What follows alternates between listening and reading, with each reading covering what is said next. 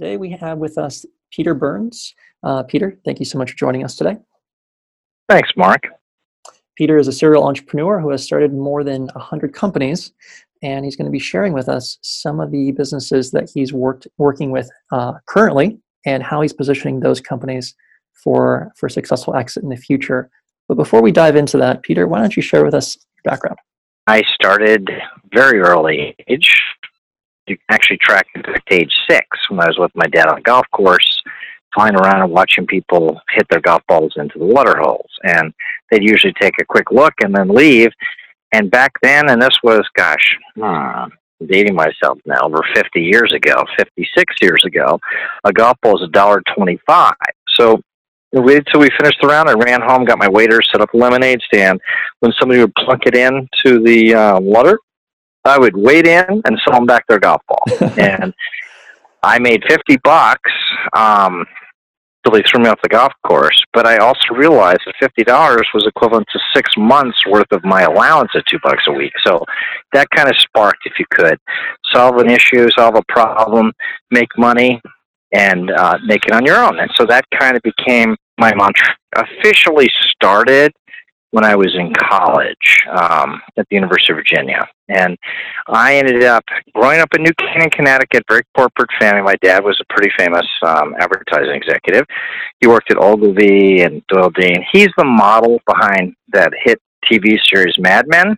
Um, and he's he's sort of like uh, that. That's him. And my little brother Michael, who runs Lionsgate Entertainment, that's one of their one of their shows. So they used my dad for the model because that's really what his life was all about. I grew up in an atmosphere. Never wanted to be a corporate guy. Everybody in the family did the corporate thing. Michael does Lionsgate. My brother Kevin's got his own multi-billion-dollar hedge fund. Yada yada. I left, joined the army at 17. Um, was being trained uh, to become a ranger and head overseas. And thank God I was appointed to West Point and they plucked me out of the infantry and took me up to West Point Prep. And while I was there, I won a ROTC scholarship, and I gave back the appointment and took the ROTC scholarship to the University of Virginia. And then while I was at UVA, I was bored to death, even though it was beautiful. Thomas Jefferson, you know, it was gorgeous. It was gorgeous. But I had been with really tough soldiers, and all of a sudden I'm in bucolic University of Virginia. So I, I really wanted to get something to shake it up. So I saw a the course registry, and um, I found a course called entrepreneurship, and it was offered. And back then, most schools couldn't even spell entrepreneurship. Remember, this was back in late '70s, and so I knocked on the door of the professor offering the course and wanted to get in. Little problem. You had to be a member of the McIntire School of Commerce, which at the time and probably still is number one undergraduate business school in the United States. You can't get in until third year. I was a freshman. Number two, you couldn't get entrepreneurship until you were a fourth year student. In McIntire, there's a waiting list around the block. So he was kind of chuckling, you know, no way, Jose. And I, I asked him, I told him, well, let me tell you who I am and what I've done. And basically, he said, if you, I will invite you to the class, and if you can convince your fellow classmates who had to bust their ass to get in the class, um, you're in. And I did, and I was, and I did my first official business in 1977. I created the first moped rental business in the United States by importing them from Austria. I tried it that summer in Nantucket, made 55 grand in 10 weeks. I was a 19 year old kid, gave back the rest of that scholarship, moved to Florida with the mopeds, opened up 100 different locations around the world, and parlayed that into dozens, scores, hundreds of businesses over the years, using that as my financial foundation. I stayed in the mix um, of uh, education by lecturing every year, twice a year, at the same professor until he retired. I got the blood of teaching in my blood of teaching entrepreneurship to others, which became the foundation of me teaching entrepreneurship myself after my divorce. I moved from Florida to Arizona. I was introduced to my daughter's dean of the Barrett Honors College at ASU. He let me teach my own course. We had 19 students. We started, oh gosh, we had 13 business plans. We started five companies. Then I had 94 students the second semester. I took the whole program after the first year to, to Grand Canyon University, also in Phoenix, where I started the first college of entrepreneurship in the United States. That was my academic career in entrepreneurship. I have it in my blood. I now live in Southern California. I moved out here really on a whim three years ago because I was living in the Hamptons. I was invited to come out.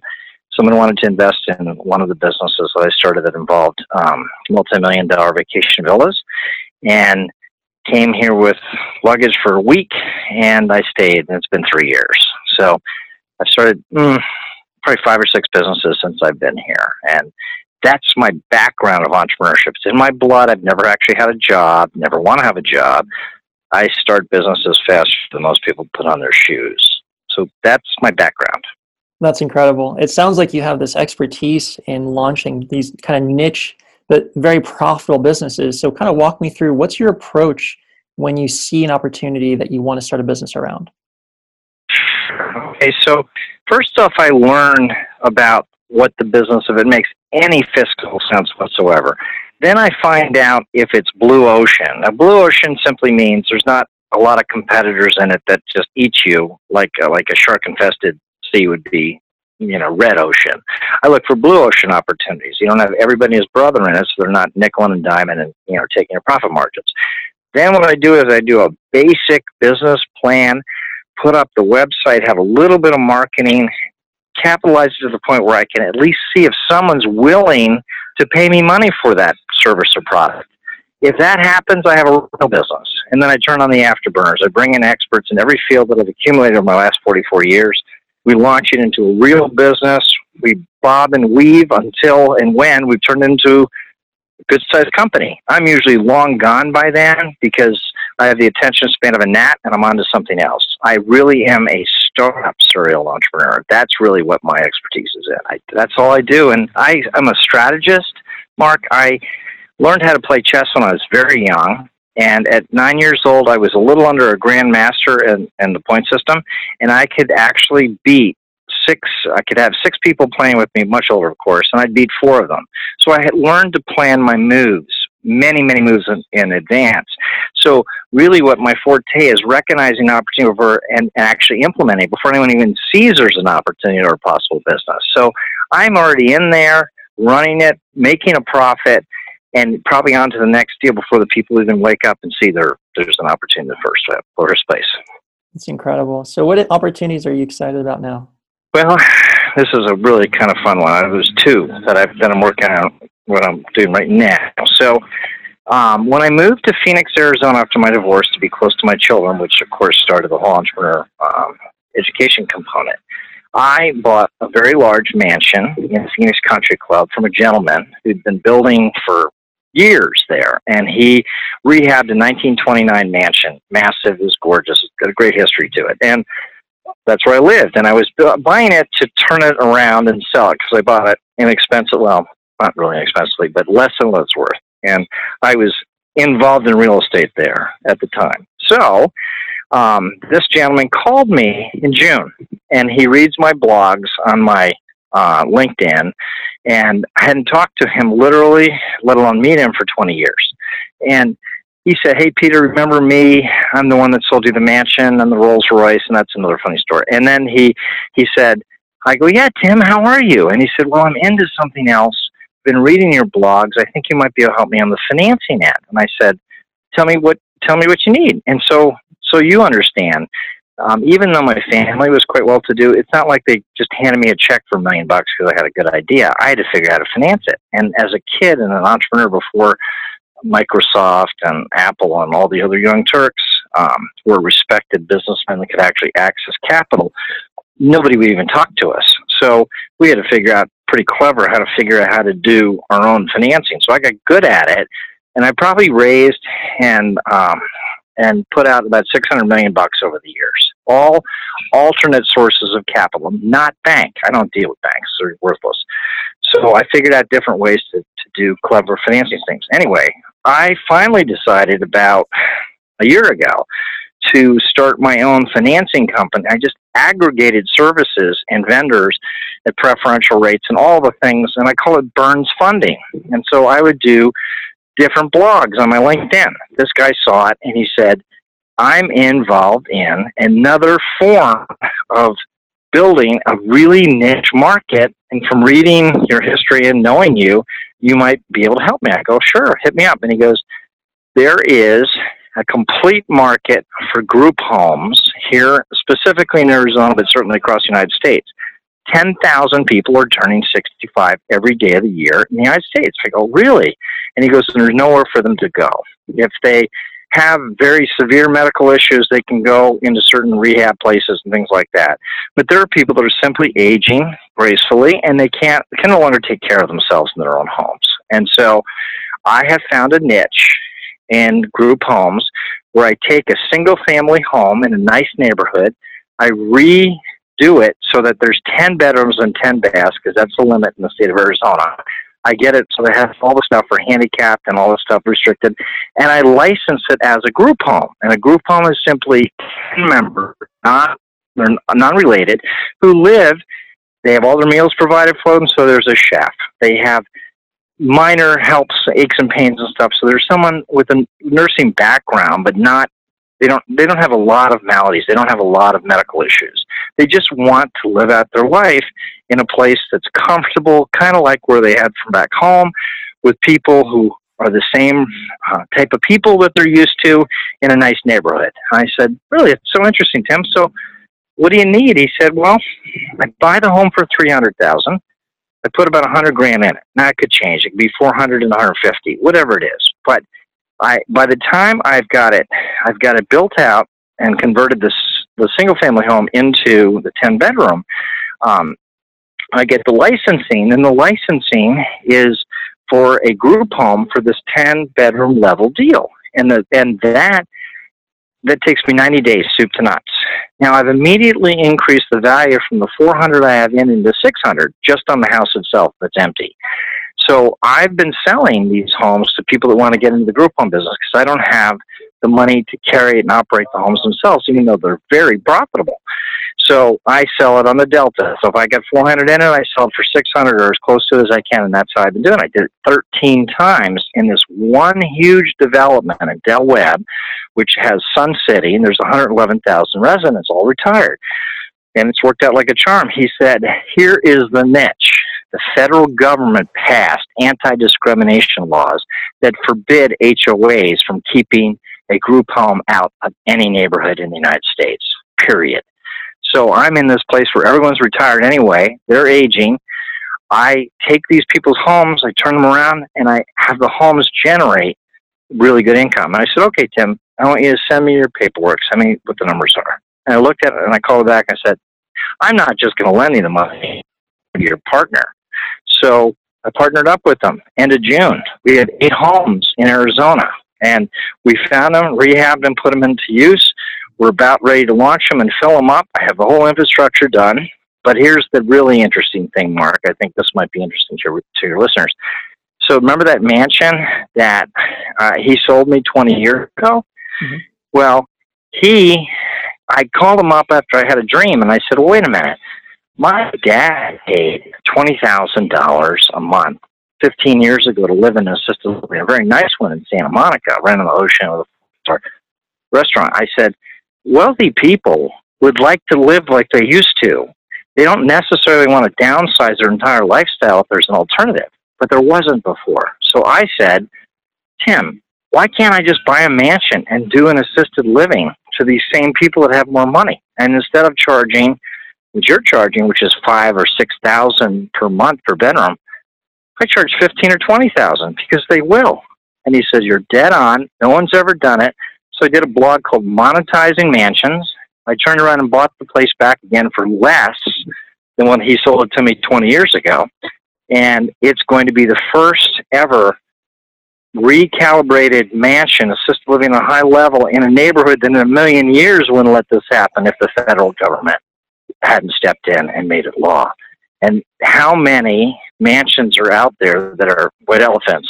I got it for two million or two and a half million less than what the market is and I'm going to pull in fifteen to eighteen thousand a bedroom and net seven hundred thousand bucks a year. I literally can pay for the mansion in four years, and then now I'm making instead of being a money pit, which these big homes are, it's actually being it's mon- I monetized it. So that's got me very excited, and I've I've been scaling the heck out of it. And I've only been at this for four months. That's incredible. So tell me, how are you planning on financing additional mansions? You talked about some of these creative funding uh, funding ideas. Well, when you have a good track record, money comes to you. So I literally have an alternate financing source of private capital. I have a billion dollars, a billion and a half dollar line of credit. So I find a place that meets the standards for this lender, call them up, my team puts all the paperwork together, and I got my financing. Wow. When you're, let's say, less established, so for most small business owners, you know, that, that don't have a billion dollars or a billion and a half dollars line of credit, what are some of the creative funding uh, strategies that they might have at their disposal? There's so many. Um, gosh, there's so many. Okay, so I'll give you an example. So let's say you're a franchisor or a startup franchisor, and I did this 30 years ago. Well, you need to capitalize your franchise here in the United States. So what you do is you create it so you can offer it overseas on licensing or master franchise in the countries you may never even go to. You pick the countries willy nilly that you might never even end up going there and then you sell those rights at what appears to be a cheap deal on an American franchisor, which goes right to capitalize your business back home. Even if you would go into that that country yourself, you're still going to collect the royalties because you know you get an upfront fee plus you get um, the the royalties on what you're doing. So I actually have funded two franchisors 10, 20, 30 years ago by doing just that, selling the rights to it in other countries that you may never even go. So that's one idea. You also make an acquisition. I, I just did this. So somebody reached out to me on LinkedIn who wanted to get into the elder care business in Phoenix of all places. And he'd been reading the stuff that I was doing with with my builder and and the mansions and all that good stuff. So he wrote back and he wanted to talk to me and he said he had been a very successful builder, but like most builders, they got crushed in the recession 08, 2009. He still had his his people. He still had his people and his contacts and access to deals, but he didn't have the money that he had before. He was looking at what I was doing in the same field that he was doing, and he decided that he would like to partner up with me in some way. Now, this man didn't have any money, but he had a really interesting kind of asset. And the asset was a franchise company in the med spa business. And he had built it out where he had 40 operating entities. And a large company called Princeton Ventures, which owned, uh, what was it called? Massage Envy. He had bought it for 40 million, sold it for 400, 440 million had a pile of cash and they were looking for their next deal. They saw his med spa business that they could throw their horsepower behind. They bought his franchise. And so so part of the buyout was he was able to retain the franchise rights to five what I think are the best possible locations here in Southern California that allow him to open up 147 med spas. Now, med spas, as you know, have the Botox and all that kind of stuff. Highly profitable. Have to have a doctor associated with it. Yada yada yada. Well, when Princeton Ventures is going to throw a bunch of money in marketing stuff, they're going to get a boatload of doctors who become the franchisees, and each each unit is six or seven hundred thousand. Well, my my fellow that, that wanted to do business with me, he wanted to get into my business, throw his weight behind it, and help me and develop. He said the only answer I have has rights. He said, Can I pledge that to you to borrow the money to invest in your operation? And I started thinking about it. I said, Well, well, John, you're you're not going to have any money to develop your franchise, and I do. So here's what we're going to do. I'm going to give you a value of what your untapped 147 licenses here in Southern California, and I'm going to trade you equities. I'm going to take your 59% of your 147 franchise rights, and I'm going to sell you 11% of my company, and you're going to come to work with me. I'm going to take over your office and your staff. You're going to help me implement all of your genius ideas, and you've sold a billion dollars, or you've done a billion dollars of the construction. And we we did it 11 days from the time I talked to him till I signed the deal with him was 11 days.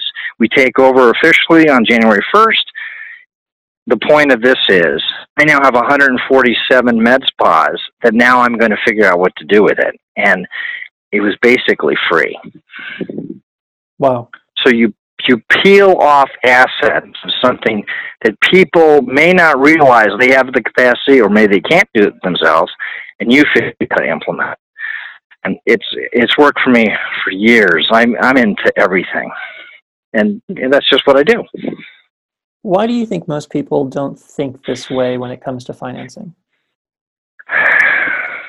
But they've been taught something that's completely incorrect. They can't do it that way. They've been educated in schools. They're taught by professors that have never actually done anything except hold on for dear life to get tenure. They've never actually done anything in business, but they yet they teach it. They, they teach by rote. They teach by memorization. There's no one that teaches creative skills. You know, I'm nothing if not thinking out of the box. How I live out of the box. I mean, my family, of course, thinks I'm insane, but you know, they're probably right. But you know, I live in Southern California. I have a pretty good life. and I make more money than most people do in a week that they do in a lifetime if I put the deal together. Now, it's it has pitfalls. Don't get me wrong, Mark. I've made and lost friggin' fortunes. Made the wrong call on some things, but it doesn't matter. That's what I call tuition. When you lose, it, that's your that's your tuition. That is what you paid to learn how not to do something most people are gutless. Most people like live lives of quiet desperation, like Henry David Thoreau used to say in Walden Pond. I don't. I have no fear, and that's what they got to get over. Your fear is what paralyzes you. You've got to just try it, and you've got to get a mentor. You've got to get somebody like me who's been there and done that. Takes you, what to do, but you got to listen to the mentor. Otherwise, you're just going to be in a cubicle you know, for the rest of your freaking life. They don't even give watches anymore. Somebody buys a company and fires you anyway, so there's no security work for somebody else. Never was. When you're educating students, what was the number one takeaway you wanted them to have from your course? I wanted them to try it. I wanted them to come up with an idea or jump on somebody else's wagon and be a complementary skill set to a team of entrepreneurs. And I just want them to try it. You've got nothing to lose. Seriously. And when you're young, that's when you should take all the chances.